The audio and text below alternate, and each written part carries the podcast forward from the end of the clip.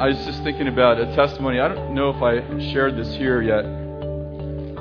It happened a while ago in New Zealand when Bill and I were in New Zealand doing a conference. This gal came up to me and she said, um, Somebody broke into her house and stole her computer and her iPod. Have you guys heard this testimony? Somebody stole. Uh, did you or you did not?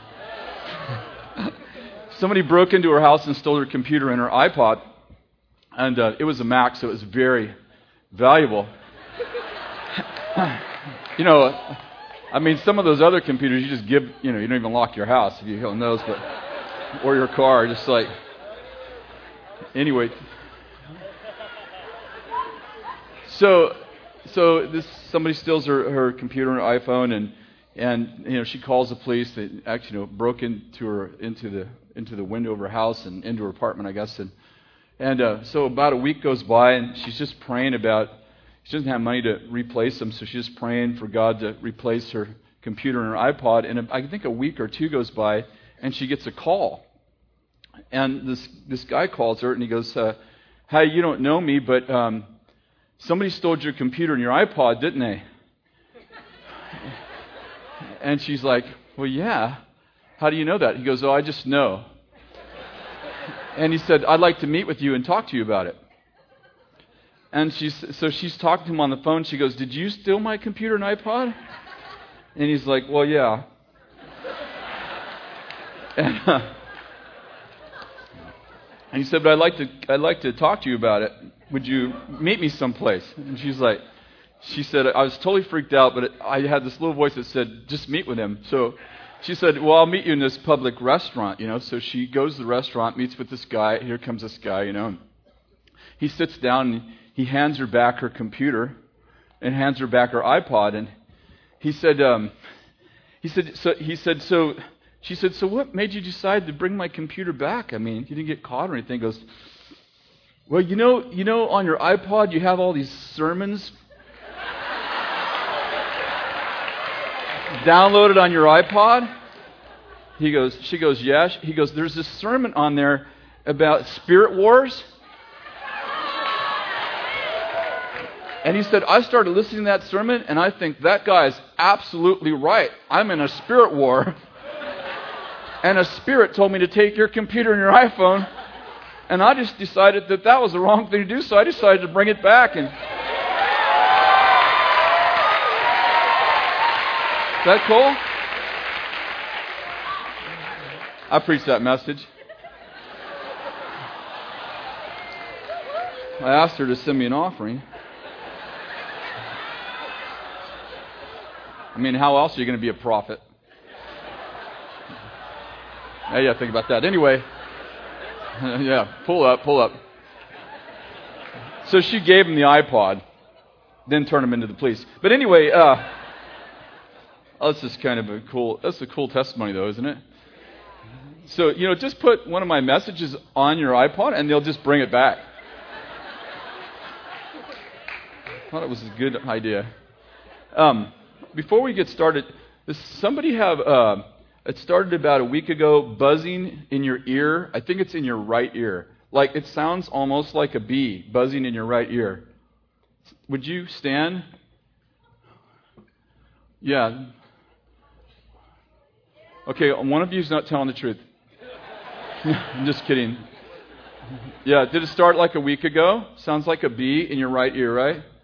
Yeah, that's cool. Okay, go ahead and sit down. No, stand up. It's good. No, stand up. It's the Lord told me that He um, that He's been um, trying to get your attention. Um, so he sent a prophetic bee after you. And, um, and, the, and the Lord says that um, from this day forward, He's going to change your bee. He's going to change who you be.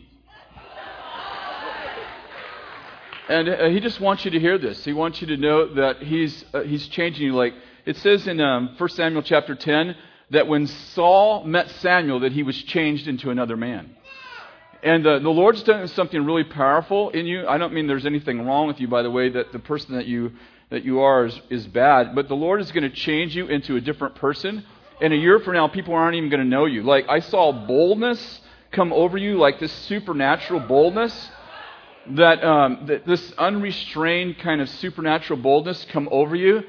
I just saw you walking through stores, and all of a sudden, this incredible, this mantle just comes on you, and you're like, uh, "Is there anybody in here that needs?" And you're like, "This is not me. I don't do this." But the Lord's changing your be. And um, you're going to hear the sound. That sound's going to last for one more week as the Lord begins to transform you. It's going to be a sign that, that the kingdom is coming inside of you in a new dimension. And, um, and it's going to change to your left ear so that you know it's the Lord. So that you know there's nothing wrong with you, that you're not crazy. It's going to change to your left ear. It's going to last one more week. And, um, and you're going to feel something happen, and people are going to start saying, who, who, I don't even know who you are anymore. But it's going to be a positive thing. You know, my wife says that to me, but it's, it's going to be a positive statement. Uh, yeah, just put your hands out like this. That's awesome. I don't know why you're doing that, but. Lord, we just pray right now that you would just touch them so deeply that they would never, ever be themselves again. That they would be you in them. That, Lord, that you would just you're just cultivating a new dimension in them. And Lord, I just thank you for this night. And I think there's people that are listening to by TV that you uh, had the same, you've had the same thing happen to you, and the Lord's doing it to you too. Lord, we just release that over them. Let them let them be so on fire that they don't even know themselves. We just release that over every single person who's standing right now in Jesus' name. Thank you, Lord. All right, you can sit down.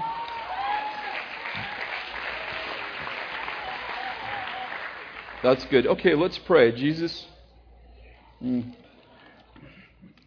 we just um, we thank you for what you're doing tonight. We thank you for what you're doing in people, what you're doing in each one of us, Lord. You're surprising us by how much you like us and um, how much we're beginning to like ourselves. Doesn't it feel good just like yourself again? Like, some of you haven't liked yourself since you were born, and now the Lord's just doing a new thing in you, and you're like, I, I like me. Like, I'm really, if you knew me, you'd like me too. And Lord, I just pray for just a real anointing on people just to love themselves, to love you. Lord, we just pray for open doors too. We just pray that you would just open doors, that you would that you would unlock different realms to us um, dimensions that have been that we've been locked out of, and we pray for that in Jesus' name. Amen. Um, I started a couple of weeks ago, I think, or so. Um, just started uh, with this scripture, Proverbs 23:1. When you sit down to dine with a ruler, consider carefully what's before you and put a knife to your throat. If you're a man of great appetite, do not desire his delicacies, for his food is deceptive. And I started this series uh, called Standing in the Presence of Kings, and it's really coming from a prophetic um, experience that I've been having for uh, a, a, while, but it's been intensifying. I really feel like the Lord is, gonna, is opening the door to unreached people groups that are not necessarily in different countries or in, but I think they're in different realms. Like I think the Lord's not just trying to reach every every geographic location; He's trying to reach every demographic location. And I, and I feel like a lot of the pressure that um, seems to be honest is, um, you know, when, when Nehemiah started to rebuild the walls, Sanballat and Tobiah and, and Gershom, which are the enemies of, of Nehemiah, they start trying to intimidate him, scare him, and say things to him like, What are these feeble Jews doing? Can they rebuild the, the walls? Can they rebuild it from these dusty stones? And, and they start to try to intimidate him, but none of that ever happened until Nehemiah started to rebuild the walls.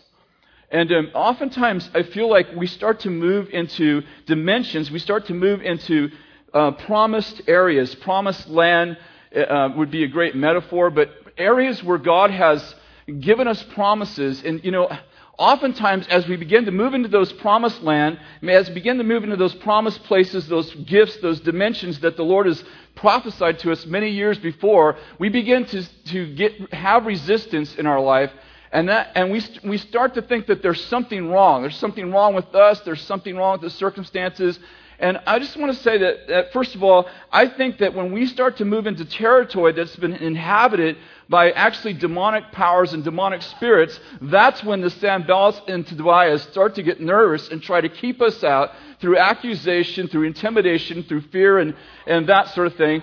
And they tried to do it by um, exposing um, either you know those feeble Jews, like they, it's oftentimes it comes as an attack against um, against against our very nature, like who are you and who is God, and and we did a whole series on that a while back. But I just want to remind you, I really feel like that that um, Proverbs says a man's gift will make room for him and bring, bring him before kings and great men. And I believe, really believe, I saw the Lord just beginning to hand out these gifts. And I believe that the Lord's going to give us extraordinary gifts. That, that, that those gifts are actually, if you opened up the gift, it's an invitation to a new dimension. I, I, believe the Lord's opening up new dimensions to us and that we're going to be invited into places where uh, we've never been invited before. And it's, um, it's not actually because people like us, it's because they're desperate. I don't mean they don't like us, I simply mean that the, the world gets desperate. They're looking for answers. They've tried everything else. Um, last um, time I shared, I think it was a couple of weeks ago, we talked about the we we um, talked about Daniel, and it's interesting if you read the book of Daniel. In fact, I'm I'm through about the eighth or ninth chapter this week. That the king, that Nebuchadnezzar, in fact, Nebuchadnezzar and um, every king that Daniel served, served every time they get in trouble, they call for the, you know, the satraps and the codgers and basically the psychics of their day. And it's interesting that Daniel's always in last. Have, you ever noticed that? Like, Daniel's always late. And the, he tries everybody else. Nebuchadnezzar tries everybody else. Darius tries everybody else. Cyrus tries everybody else. And then they're going, man, can, is there anyone else? And Daniel shows up on the scene. And I feel like that's such a prophetic declaration of where we are. I think the world is trying everyone else. They're like, don't ask those crazy Christians. Those people are weird. We don't, we don't like those people. They have strange traditions and customs. But I think we're getting to the place where the world is beginning to say, we need somebody who has an answer. I don't care what their title is, just bring them in. And, and let's see if they can interpret these, this, these times, if you will. And I feel like there's an extraordinary um, gift on us right now to, to discern times and seasons and to be invited into the presence of powerful people in different realms of society that has never, you might say, well, that's happened all through history. I think that this is going to be unprecedented. I don't think this has ever happened in this, in, in this way. Like, I saw this wave just come over society. And I, I feel like we are hope for the nations. And, and listen, one of the things that there, in several, there's so many things going through my mind, but one of the things that we have to realize is that we've never been called to start storms. We've always been called to stop them. We've never been called to start earthquakes. We've always been called to stop them. And we need to realize that our role is not, is not to, not to discern the dry bones, but to call for a mighty army. We're, we're called to be a house of hope. Are you with me? And I, I don't know why it's been so confusing, but it seems to me like prophetic ministry in the, 20, the late 20th century, the early 21st century that we're just in now, it seems like so much of prophetic ministry, if, if we were in the book of Ezekiel, we would think prophetic ministry is, is, is prophesying the, uh, the, how many bones are in the, in the sand and in what shape they might be in. Like, like we have this idea that discernment has something to do with telling God how bad the situation is and then describing that to the people, and that's prophetic ministry. But I want to ask you a question. What if we're on the eve of construction? What if God is actually building a mighty army out of dry bones? And God says, Listen, I don't want you to tell me what you see. I don't want you to tell me what is. I want you to tell me what should be. And God just begins to move are, are you following me at all? I just I feel so strongly that the Lord's going to give us an anointing where we're going to see what can't be seen. We're going to call things that are not as though they are, not because we have a good idea, but because we have a God idea. And uh, and so I just I just that's what I believe. I think I'm right about that too. And um, and part of this um, comes from a, experience I had, and again, this is all, I shared all this a couple of weeks ago, but we're going to probably finish in a different way tonight. I had this um, encounter, oh, I don't remember, it was during the worship school, right before the, uh, during the uh, school of worship. I had been having these experiences where um, I, I kept feeling like the Lord said, the mascot for this season, for the, for the prophetic season, is not any longer the eagle, but the owl. And so um, I was sharing in worship school this summer, and when I came to the pulpit, on the way to the pulpit, the Lord said to me, I want you to prophesy before you preach. And I'm like, okay, what am I going to say? And He said, I want you to share that vision you have of the owl. So I got up and it went something like this. I don't remember the details very well, but I got up and I shared that I feel like the Lord is changing the mascot of this season from the eagle to the owl because the owl is nocturnal, lives in the night, can see through the darkness, and knows who's who. And it was a lot longer than that, but was, that was kind of the, the basic message. And as I'm sharing that, um, uh, Jen Johnson comes up to me, I think may have been right after that, and she said, one of the, I think it was a uh, person who was auditing the class, on the way to school that day, found an owl on the road and brought it to school. And so I just, I just, I'm like, well, that's really, that's just kind of crazy. Um, so the next day, we flew, Jason, my son, and I flew to meet uh, Ahmad Givens, who is, um, is a, his, his stage name is Real. He has a show on VH1, and there's this whole thing that he wanted to get my purity book. I, have, I wrote a book on sexual purity. He read the book, got totally rocked, and said, I want to get this book on VH1, which I don't know if you've ever, I didn't even know what VH1 was. They're like, you ever, you ever heard of MTV? I'm like, yeah, sort of. I don't watch that stuff at all. I watch uh, people, movies where people get killed and real entertainment. Gladiator, godly movies movies with their real, uh, you know, kingdom principles. so anyway, so we fly down to uh, meet Ahmad and his manager, and um, his he has a, his attorney, and Bethel's attorney is the same attorney. So we were meeting at, in the attorney's office, and Ahmad's sitting there, and he's he's kind of a um, kind of a rapper.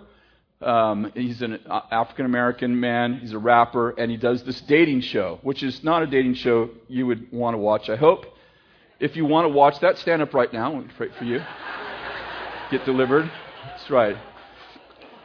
So anyway, so we're we're interacting with with Ahmad, and we're doing this, you know, kind of doing this business deal. He's getting my book on VH1, and we're discussing the terms of it. And maybe we're 10 minutes into this conversation and I, I just have this overwhelming, it's not just a sense, I just keep seeing over Ahmad. Uh, I, don't, I know this is kind of weird. I don't know why this happens to me, but when I'm talking to people, sometimes not in an open vision, and like I don't see it with my eyes, but as profoundly, I see things over people sometimes. And sometimes it gets so intense, I can't, it's really hard to concentrate on anything else we're talking about. So we're, we're talking about business and we're kind of, you know, meeting for the first time, really like him and, and, you know, so we're kind of sharing back and forth, doing a little bit of business. But I keep seeing this thing over him, uh, and I see, uh, first of all, I see this word, prophet to the nations, written over him. And I'm like, well, that's really weird. You know, I don't know this guy. Hope he's a Christian. Um, and then, um, and, and so, so we get about 10 minutes in this, and it gets so intense, I literally cannot focus on anything but that, this, this picture I keep seeing in my mind. So I go, hey, hey, time out, time out. And our attorney's all, um, I said, I, I can't do this. I, I can't do this anymore. And he's like, what can't you do? I'm, I can't do this business thing anymore until I tell you what I see. And so Ahmad's there, and I said, you know, you're called to be a prophet to the nations. And and he kind of looks at me, and I go, and the Lord said that you know you um, you almost died in your mother's womb, and it was, uh, and I started describing. I didn't know what the disease was called, but I just started describing it, and he just like tears start running down his eyes, and um, and I go, and the Lord's been giving you a sign. He's been giving you a sign that you are a prophet to the nations, and I, as soon as I say that, he goes, dude, you're never going to believe what's been happening to me. I'm like, what? He goes, he goes, we're driving down the road, and his, his manager's there. And he goes, Steve, Steve, you remember this? We're driving down the road. I think it was like three months or something ago, some time ago. And he goes, and he goes, and this owl flies right down and almost hits our windshield. A white owl. He goes, it was freaky, and I knew it was something to do with the Lord. And then, and he goes, and then he goes, wait, it gets, it gets, it gets better. He said, about, I don't know, a week or two weeks, some short time after that, he said, I'm walking down the road by myself. And he goes, and a white owl comes down in the middle of a city, in another city, in a place we're doing this concert. It comes down, it almost lands on my shoulder and swoops on, takes off. The white owl. Now, I haven't told him a thing about owls yet. It was the day before I prophesied about owls. And he said, and then he goes, and then, and he goes, then Steve and I are walking down the street in another city, and this is like two weeks ago, he says, and he says, and this owl comes, swoops down, and flies right between us. Didn't it, Steve? And Steve's like, yeah. And he goes, and it was another white owl in another city. And he said, I knew it was the Lord. So anyway, so I'm in this conference. Uh, this is like a month ago, month and a half ago, and I'm sharing this story. And as I'm sharing the story, I had my phone, my iPhone, uh, the only real phone there is. they got Jesus apps on that thing, man. I'm serious. Like, like you could be speaking, and if it, it's like the Urim and Thummim. If you're saying something wrong, it rings one way, and if you're saying something right, it rings another. It's just, I don't know where they got it. It's like the, it's like a modern day breastplate. Anyway, uh, so I was preaching, and I had the, I had the, the, my phone in my front pocket on vibrate, and and I was preaching, and, and um, it went off like it had a text message, and I was like, you know, you ignore it, but it keeps going off. So I was gonna, I was preaching, I was just gonna kind of hide it up here and set it up there, and push the button so it stopped going off, and or turn it off. And When I when I went, when I turn it over like that, it's it it's a text message from Ahmad.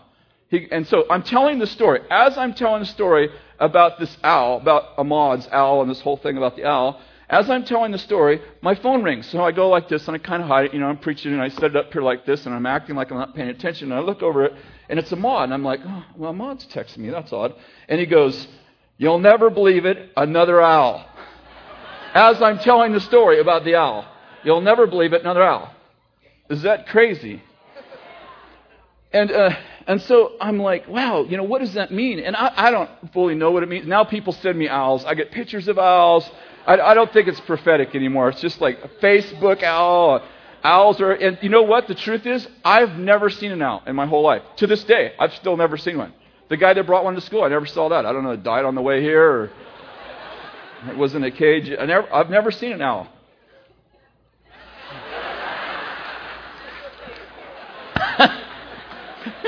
I hate when you have a great prophetic word and it never happens to you. Like, what? What's that? What? I don't have it on me. Oh, it's down there. I'm, I'm, I'm doing good right now, so I didn't bring my Urim. Oh. Uh, you guys did? Is that they had two white owls almost hit their windshield, Brian and Jen. Is that crazy? I have no idea what that means. It's a good word though. Huh? You know what it means? You want to come up here and preach instead?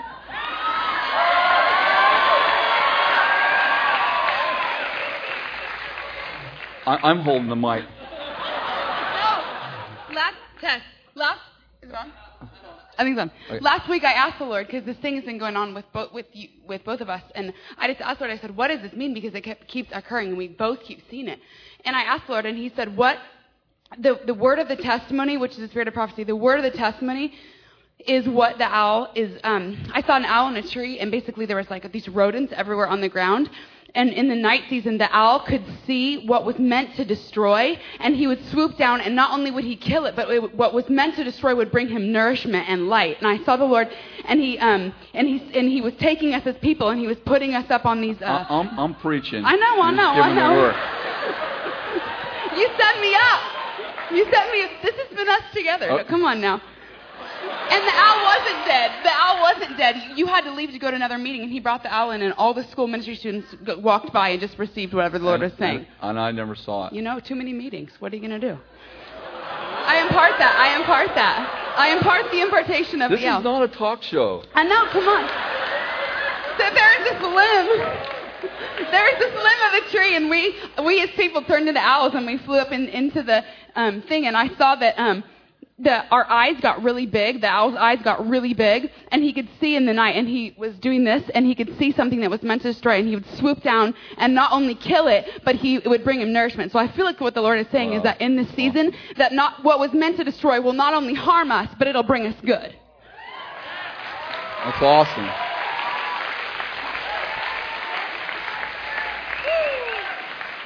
Which is actually the story of Joseph, which is in my notes.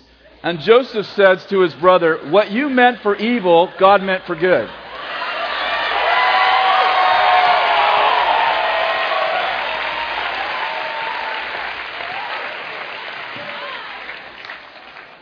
So I wanted to see if you were flowing. doing a little mentoring here with the young prophets, and it's pretty close. That was pretty close. Yeah, pretty good.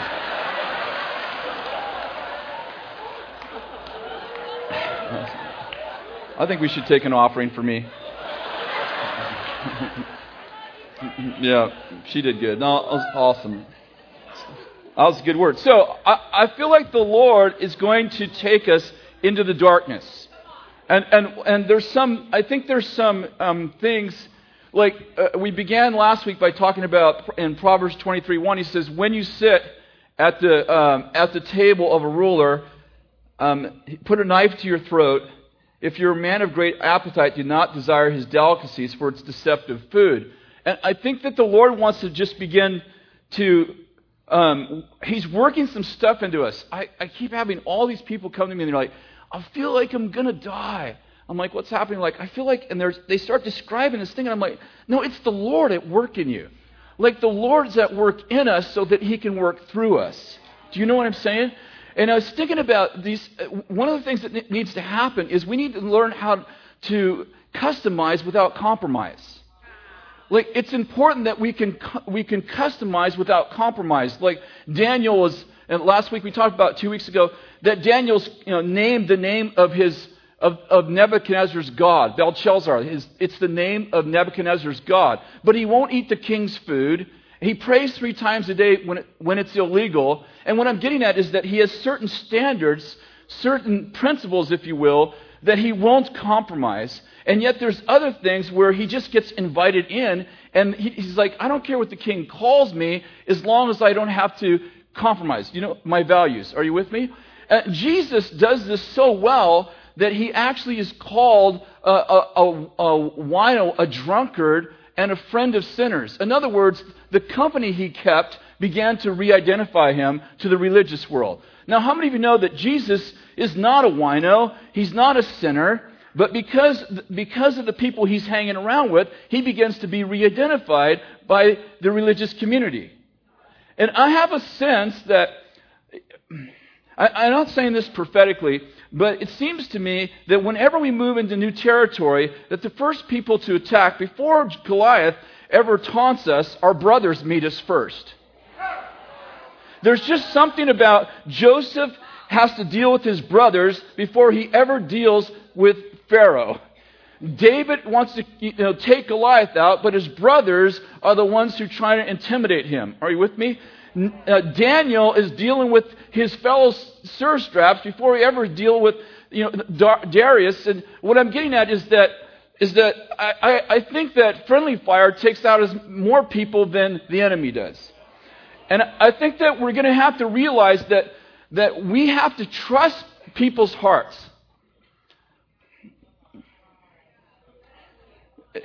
It's time that we trust people's heart. Like, like we, we, we have to, and Bill's the best at this on our team, and almost everybody on our team is much better than I am. So this is not my message. I stole this from watching our team. I wish this was my message. Dan, Dan said this two years ago, Dan Farrelly, two or three years ago. I'm in his office and we're talking about some hard situation. And he said this to me. Uh, it wasn't out of the blue. I don't remember what the situation was, though. He goes, I've never met someone I didn't like. I go, What? I said, Man, you're full of crap. He goes, No, I've never met. I said, You've never met anyone you didn't like? He goes, Let me think. I'm like, Forget it, man. If you have to think about it. There's just something about loving people because they were made in the image of God. Do you, do you know what I'm saying? There's something about going, that person's valuable because they're made in the image of God. And it doesn't matter if they're if they're if they have political affiliations that we don't like, or they have or they have uh, convictions that we don't have, or they're Nebuchadnezzars, or they're or you know they took you captive, or whatever. There's something about valuing people not because they value you, but because you can see God in them.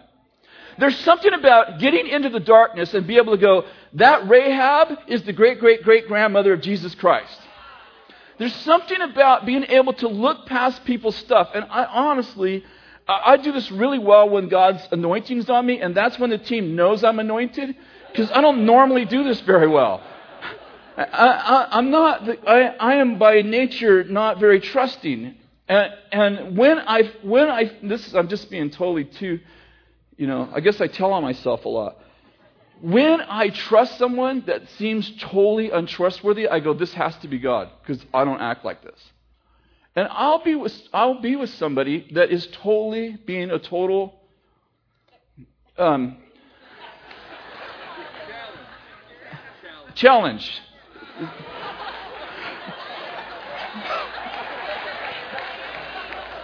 I think part of my problem is in my the way I think. I don't have words.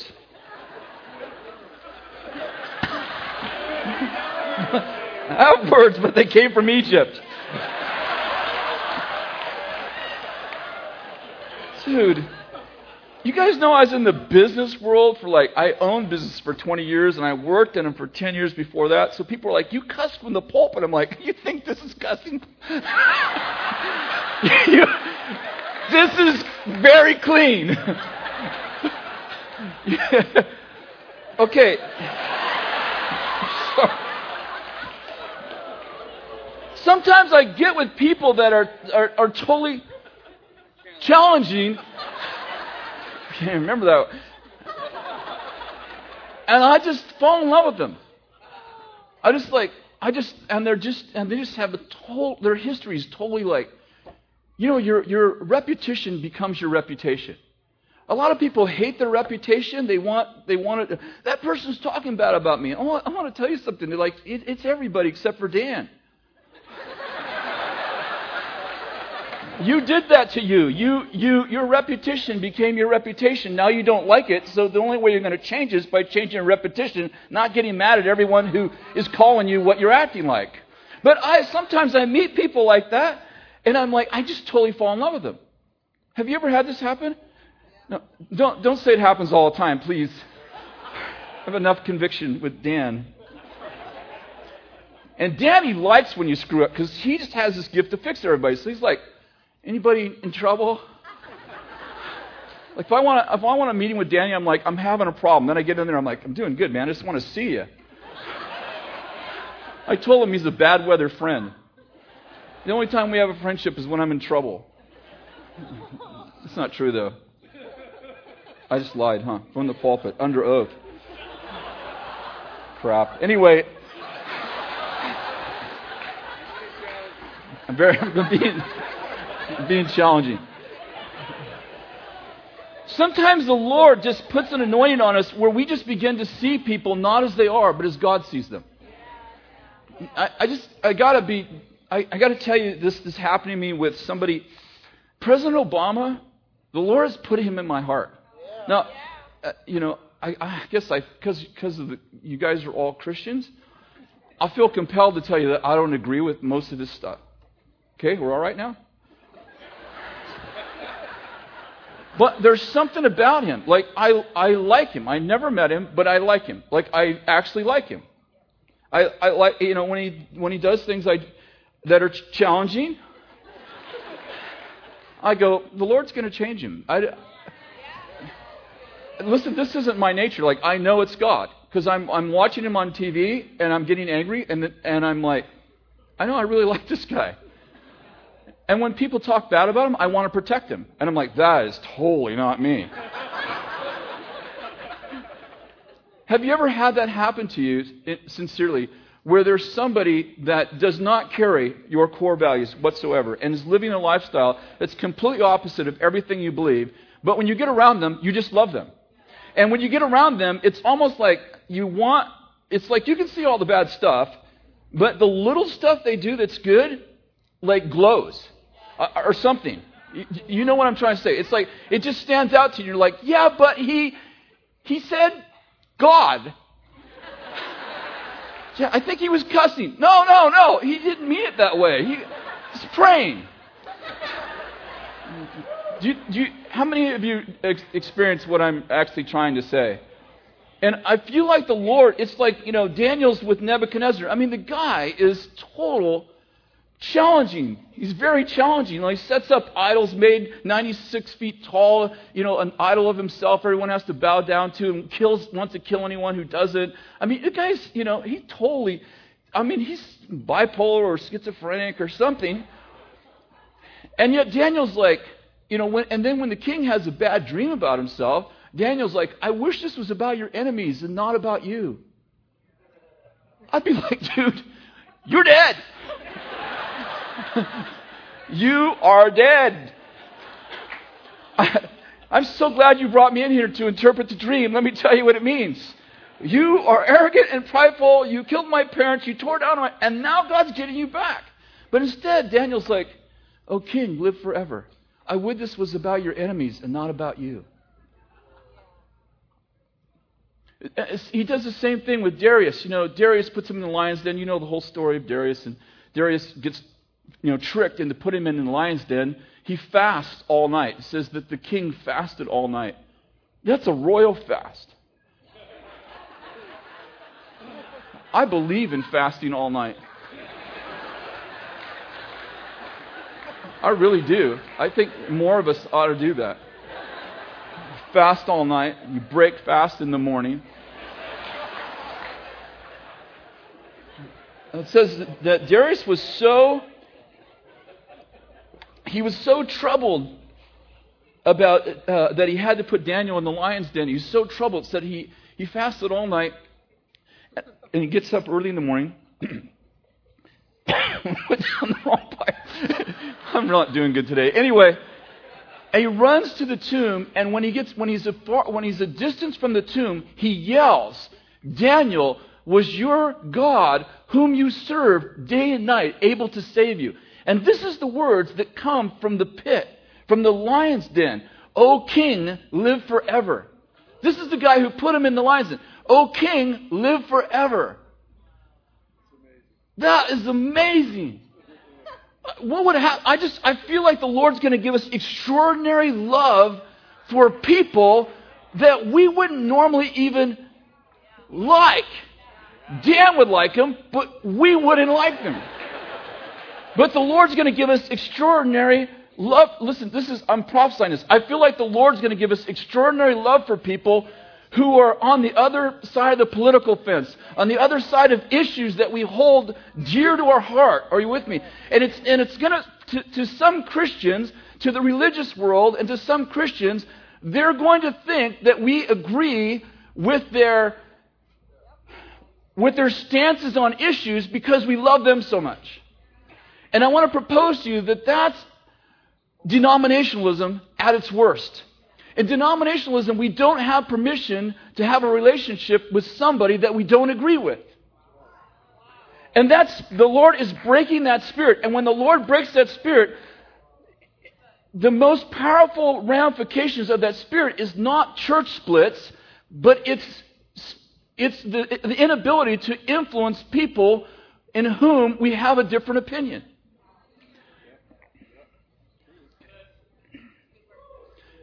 And, and see, this is, this is one of the ways I think denominationalism works. I'm talking about not denominations, but the ism, right?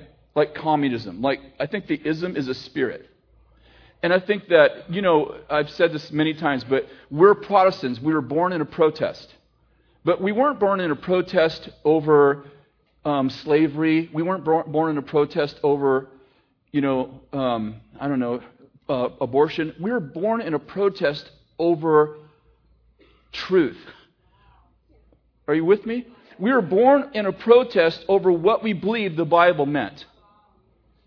And how many of you know that that thing. Mm, well, you just weigh this. Is it possible that's a curse that has followed us into the nations and kept us from discipling nations? Because we feel like, see, our forefathers divided over truth, and we feel like that we have to defend truth over defend relationships. So I can't be, so in, you know, uh, obviously in the Christian world, if I disagree with you, we, we have a church split.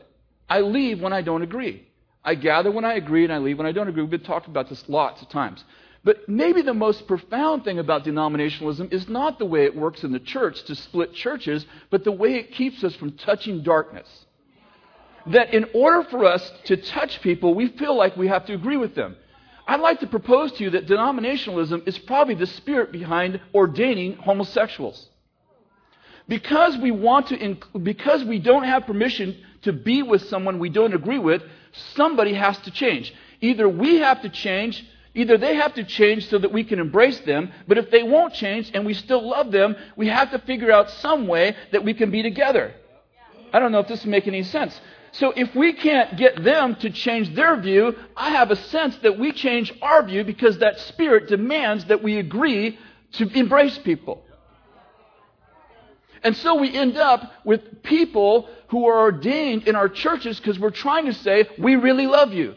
And we don't have permission to love you without you being right. If you're not right, we can't love you unless we have an agenda to change your opinion. So evangelism looks like I, when I evangelize somebody, I try to get them to agree with what I believe. And I want to propose to you that you had an experience way before you even knew what you believed.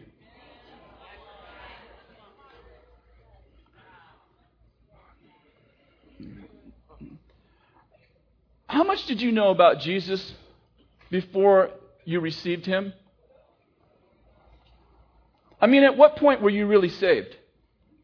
I mean, did you know about the Trinity? I don't even know if you know about the Trinity right now. Some of you are looking at me like, the Trinity.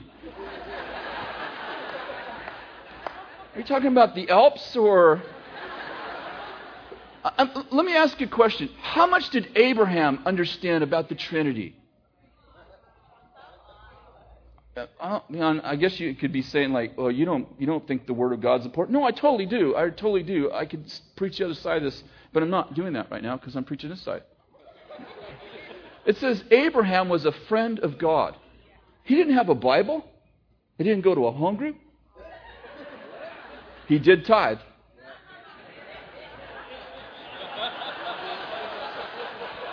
Because he looked into the future and he saw he saw he saw Ananias and Sapphira.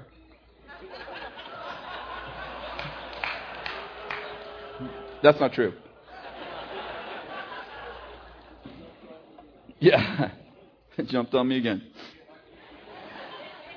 But can, can, you get can you understand what I'm saying? In denominationalism, we don't have permission to be to be friends with people that disagree with us unless we have an agenda to get them to agree. Because we're convinced that God falls on people when they get everything right. So we don't think that God can touch people without being right. And yet, over and over in history, God touched people who were totally wrong. Like most of us. Are you following me? And so I'm like, you know, we're like, you know, God is definitely not going to touch Nebuchadnezzar. I mean, Nebuchadnezzar is a polytheist. You know, he believes in multiple gods. And up till the fourth chapter, he thinks Daniel's one too. He said, he goes, Daniel, in whom are the holy gods? Plural, gods. And Daniel doesn't go, uh, me, no, listen, uh, listen, if I'm going to prophesy to you, we're going to have to get this right. All those multiple gods, no, no, I serve one God. He gets it when he loses his mind, and God gives his mind back. He goes, there's only one God, and everyone will serve him. And, you know, he, he's got, he still has issues. Like, he wants to kill people who don't serve Daniel's God. Anyone who doesn't serve Daniel's God is dead. What was his name? He never does know his name. He calls him the God of Daniel. Did you notice that? Not one time in the Bible does he go, you know, it's, it's Jehovah. He said, and everybody will serve the God of Daniel. Whatever his name is, he's the only God. His kingdom is an everlasting, he makes this powerful statement. His kingdom is an everlasting kingdom which shall not come to an end. How did he know that? God told him. What else did he know? That was probably it. How many of you have ever had something when you're young, you're a brand new Christian, God gives you this profound statement, people are like, wow, you know the whole Bible. It's like, no, all you know is that one statement you just made. Like, wow, you're growing so quickly. Then the next statement out of your mouth, they're like, are you saved?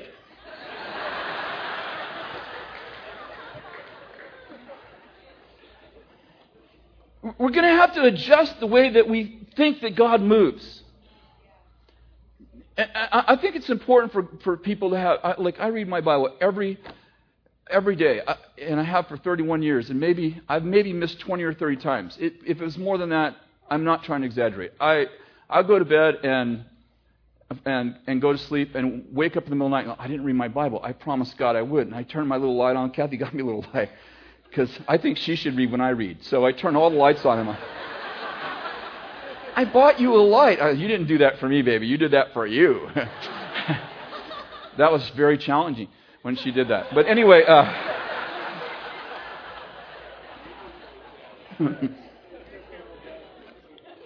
uh, marriage is work for Kathy.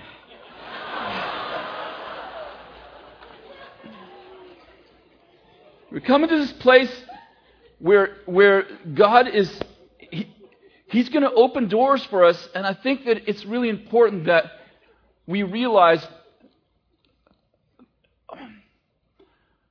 I don't, I don't really feel like preaching. I just have these thoughts. Like, like when I become friends, like, okay, let me tell you this. On the, on, when I gave Ahmad my purity book, it was a white book that said Purity, the New Moral Revolution. It was really pretty. He goes, This is pretty. I can't put this on VH1. People that, are, that I'm touching will never read this book. It looks nice. I go, What do you need? He goes, I need a black book that says Sexual Revolution on it. I'm like, All right. So we made it black. And on the back, Ahmad endorsed the book. Now, Ahmad has sexual issues. I mean, he says this. It's on his own. T- I'm not. I'm not revealing some secret in a room. I mean, he's he's got he's he advertises my book and he's like this book helped me with my issues that i'm still dealing with. Um, people are like why did you have him endorse your purity book? Like he's not the sign of purity in his own admission. I'm like because the people i'm trying to reach have his struggle and they relate to him. And they're the ones who need the book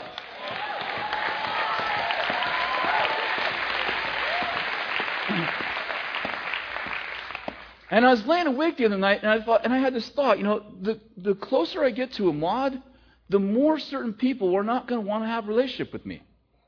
Because they think that I don't, they think that I agree with Ahmad's lifestyle. And I just love Ahmad. And I, I have a whole, I'm starting to get a whole bunch of friends like them. Like, I, I have a friend who's a Democrat.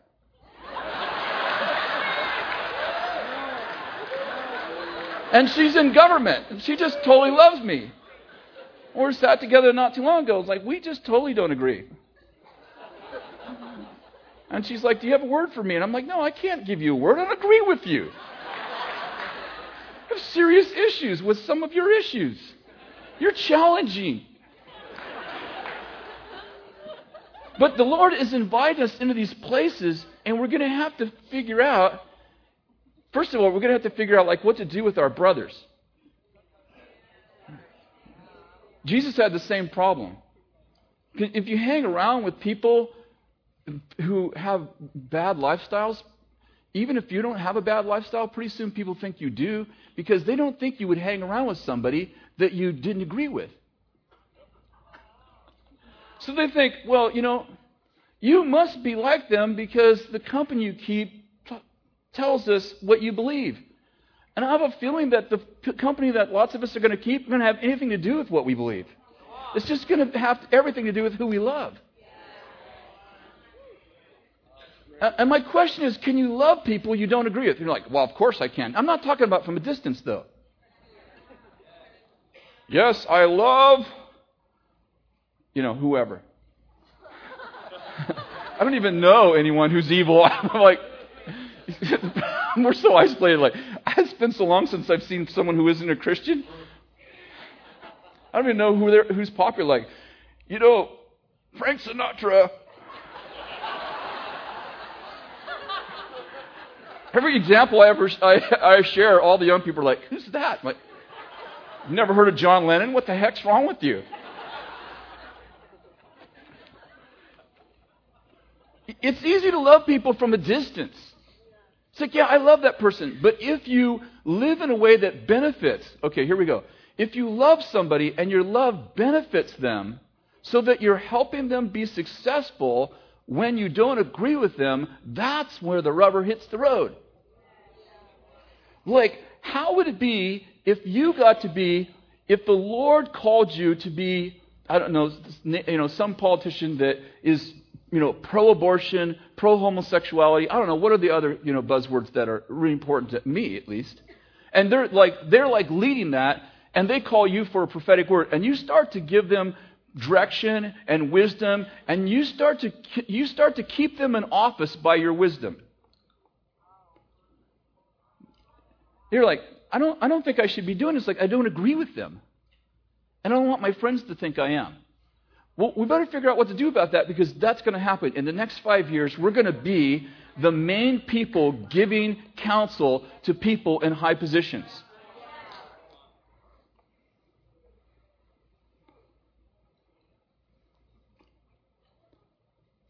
And, and you're going to want to tell your friends listen, this is what works. I'm working on them. Left the four spiritual laws under in his Quran.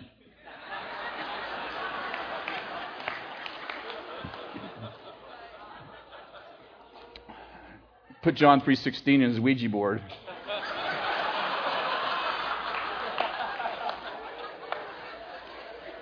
See, if you tell your friends that, they'll leave you alone because as long as you're trying to convert them to the way you think, then you have a mission. It's all right. But if you're actually trying to help someone because you actually love them, that's not okay until you change their opinion. And I have a feeling that we actually influence people after we actually love them and not before. And that God's going to give us, like we, like we believe in miracles around here. You would know that if you're in here. I have a feeling that the greatest miracle we're going to see in the next two or three years is supernatural love that totally transcends. Listen, listen, to what I'm saying. I'm not trying to, I'm not trying to just rah rah you. Supernatural love that actually transcends your mind. Your mind's going to be going like, "Well, we don't like this person at all," and your heart's going to be, "I totally love this person." What are your friends going to think? You're going to get your butt fired.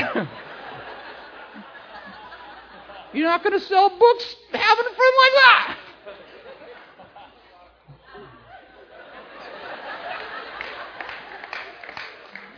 And all of us that have our life completely together understand these problems.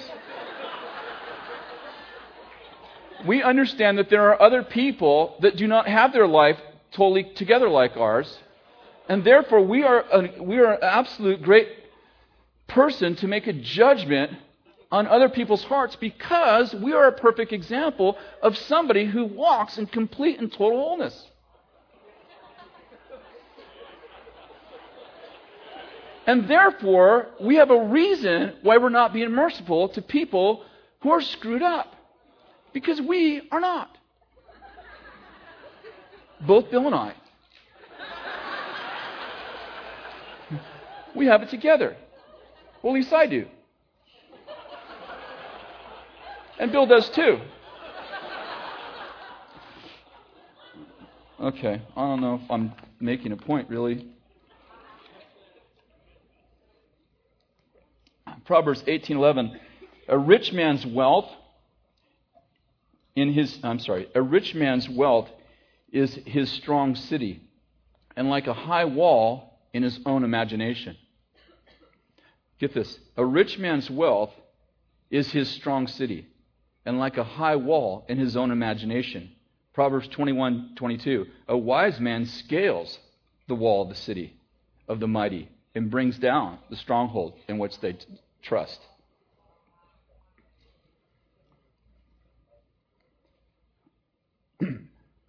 I think the Lord allows us to bring down strongholds that people trust in when they have some place somebody's arms to fall into. You know, um, I struggle with this, like the wealth of the wicked is stored up for the righteous. I, I haven't heard it taught here this way, just to be totally honest. But I've been a few places where, actually, I've been to two places where two different people were teaching about the wealth of the wicked being stored up for the righteous and how God's turning the wealth to us. And um, uh, uh, you know, it was all scriptural. It was fine, except for I just I just have a struggle with what we do with it once we get it. because the reason why God is giving the wealth of the wicked to the righteous is so that the righteous can take care of the wicked when they haven't been taking care of themselves. See, God loves the wicked. He makes it rain on the righteous and the unrighteous. You should all know that God loved the wicked because he loved you before you knew him. And so the reason why God's going to give us money is because they're not taking good care of themselves. And God's going to say, All that money, I, I'm going to give you as much money as you won't hang on to. So that you can take care of the people who aren't taking care of themselves. So, so whose children aren't eating because they're doing drugs, whose, who's, who's spending money on things that, well, well, their families go without. God's, God's going to give us money so that we can take care of the people who used to have the money. Because God takes care of us. I don't like when we teach, like, we're going to get rich, and those people are going to know that God, you know, that, that God's with us because they're going to be dirt poor, all slaves, and we're going to have all the money, and they're going to love us. No, they're not going to love you, they're going to hate you. Anyone ever been to Africa? What happens when you walk into the poor towns of Africa? You, think those people, they need, you need armed guards when you go with Heidi. You know why? Because they don't like you. They have walls around their compound. Why? Because they live dirt poor. And that's, and Heidi gives all of her money to help them. What would happen if you were just living in a big castle going, this is what happens when you live for God, and that dump you live in, that's what happens when you don't. See the contrast? They don't see the contrast. They see a person who does who they hate. They don't usually go, Well, I think I'll serve God because I'll get a mansion. They usually go, You got that some deceptive way. But what happens when you take your wealth and you and you give it back to the righteous in a way that develops an ecosystem that they and their children can be healthy in? That's why God's given us money because he wants us to have influence because he's going to give us a supernatural love that our heart's going to love people our head doesn't like. And then our head's going to get to like them too. I hope. That's what I believe. So, all right. I've talked a long time. Why don't you stand up and we'll just pray this happens.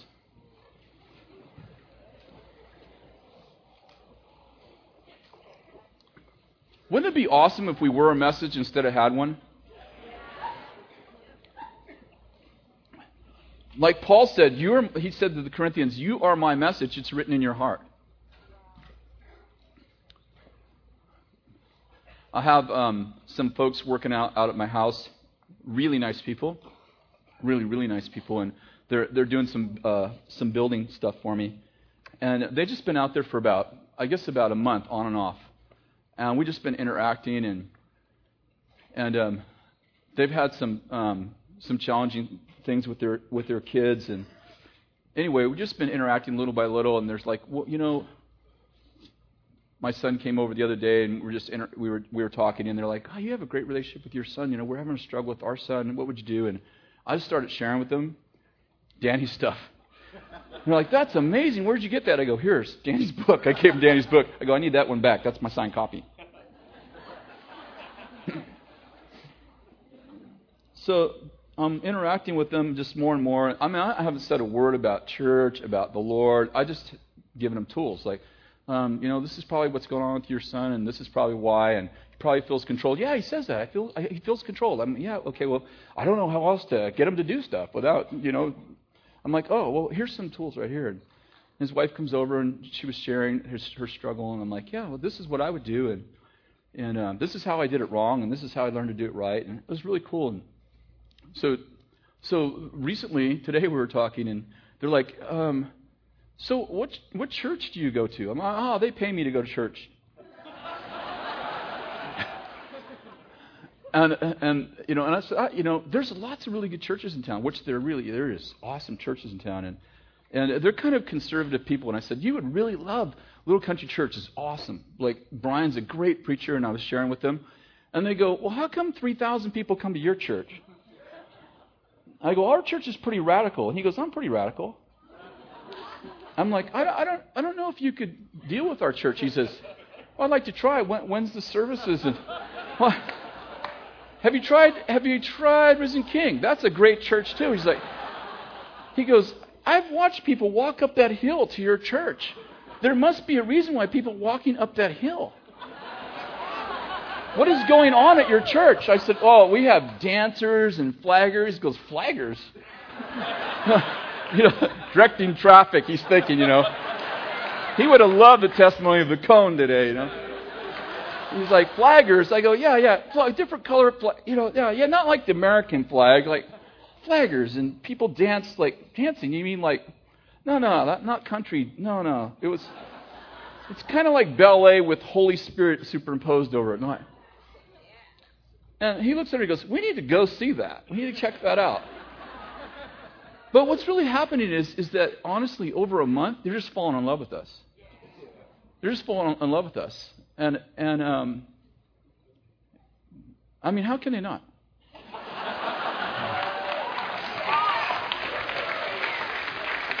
No, I, I mean, I mean sincerely. I don't mean our lives are perfect, but shouldn't it be that to know us is to love us?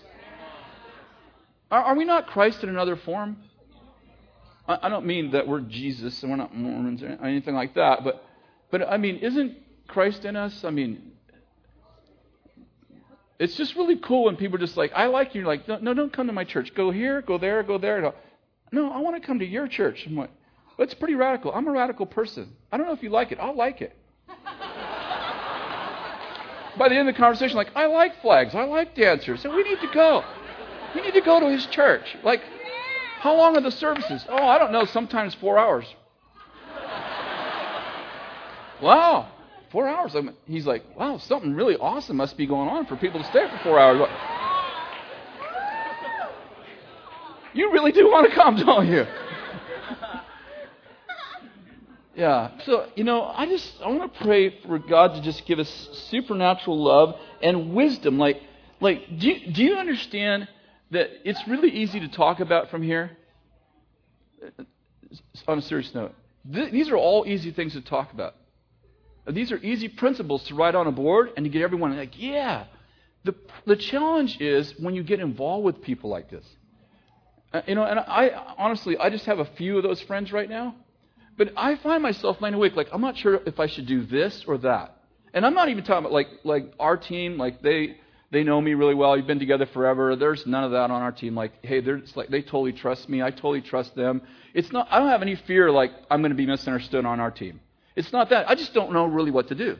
Like, do I help this person in their dysfunction? Like, one of my close friends is living together and they want to know how to have a better life living together. And I'm like, you got to get married. Okay, we're going to have to get there at some point. But you know what I'm saying? We need wisdom. Like, how do we do this? Like, I know the right answer. You know, you know the right answer, but they're not ready for the full right answer. So we need wisdom. We need to love people, but we need wisdom. And we need character so that we don't get polluted by them. Which is the reason why there's monasteries for all over the place. Because people are like, you know, when I get around those people, my, I have an appetite for those things. Yeah, and the goal is to control your appetite, manage your appetite, right? So, okay, so let's just pray right now. Father, we need, we need wisdom. I mean, we need real practical, practical wisdom as we move into the darkness, as we move into these darkest places, these cesspools, these, these demonically infected and influenced places, Lord, we need wisdom on what to say, on what to do. We need wisdom on how to love people that we absolutely do not agree with. And God, we need, we need to break this denominational spirit off of us so that we, so that we love truth and we love people. I don't even know how you do this. But Lord, that we can embrace these people and love them without some kind of agenda, and yet so passionately want to see them know the author of this book. Oh, I don't know how to do this. God, I just pray that you, that you, would, that you would help us. That you would help us love people. That we'd be able to help real sinners. I mean, people who are really stuck. We'd be able to just become their close friend and really just want to help them. And that you would give us prophetic words, you would give us insight, that you would give us words of knowledge, that you would and, and, and, and all not so we can manipulate them, but so that we can love them. And Lord, I pray that the experience that I'm having with my friends would be our experience. Like this would be a prophetic act with my new friends. That people would go, I want to go. I where is it you go? Why do all those people go there? Why do you do this? Why do you pray like that? Why do you how come your kids like you? Why what you know, why does your marriage work? You know, Lord, I just pray for for, for us to just to be a message. To be a message. Uh, I just want to stop for just a second. I just had this thought. I don't like to preach when I pray. This, you know, Daniel had four kings he served, three kings he loved, one king, Nebuchadnezzar's son, he absolutely said, he just didn't, he just said, you know what, you're, you're going to die. Because you watched your father have a relationship with God and you knew what you were doing is wrong and no mercy. I have no idea how he knew the difference. But he did. He knew when God when God was sanctifying his mercy and he knew when he wasn't. And we need that. And so I want to pray for that too. Lord, we need we need that kind of we need sanctified mercy. Not not pity, not not just pity. We need sanctified mercy. We need to know when you are like, I want to wrap my arms around that person, and when you're like, they need a little longer in, in, in, the, in the pig farm until they're ready. Lord, we need that. We need wisdom, not just a principle. We need, we need, we need wisdom. We need the prince of the principle to lead us and guide us with different people so that we don't treat everyone the same because you don't treat everyone the same. You love us all the same, but you deal with us individually. Teach us how to do that, Father. Teach us how to do that. Give us discernment. Thank you, Lord.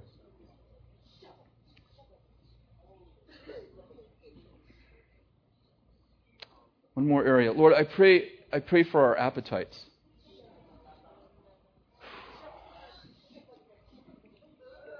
I pray for our appetite for, for wealth. I pray for our appetite for fame. I pray for our appetite for sex. I pray for our appetite for food and for things. All those all that stuff. I pray, God, that we could manage our appetite. That it would not manage us. That we could say to our appetite, you will not eat the king's food. You will eat vegetables. Oh, God, please not that. That would be more than I could do. But seriously, Lord, that we could manage our appetites. When we sit with somebody who has something that we want, we could say, Lord, I'm so glad you gave that to them. And we could mean it in our heart because we really love them. Lord, help us to manage our appetites so that we can have integrity in these, in these tough situations. Amen. Amen. All right. Thank you. Thank you very much.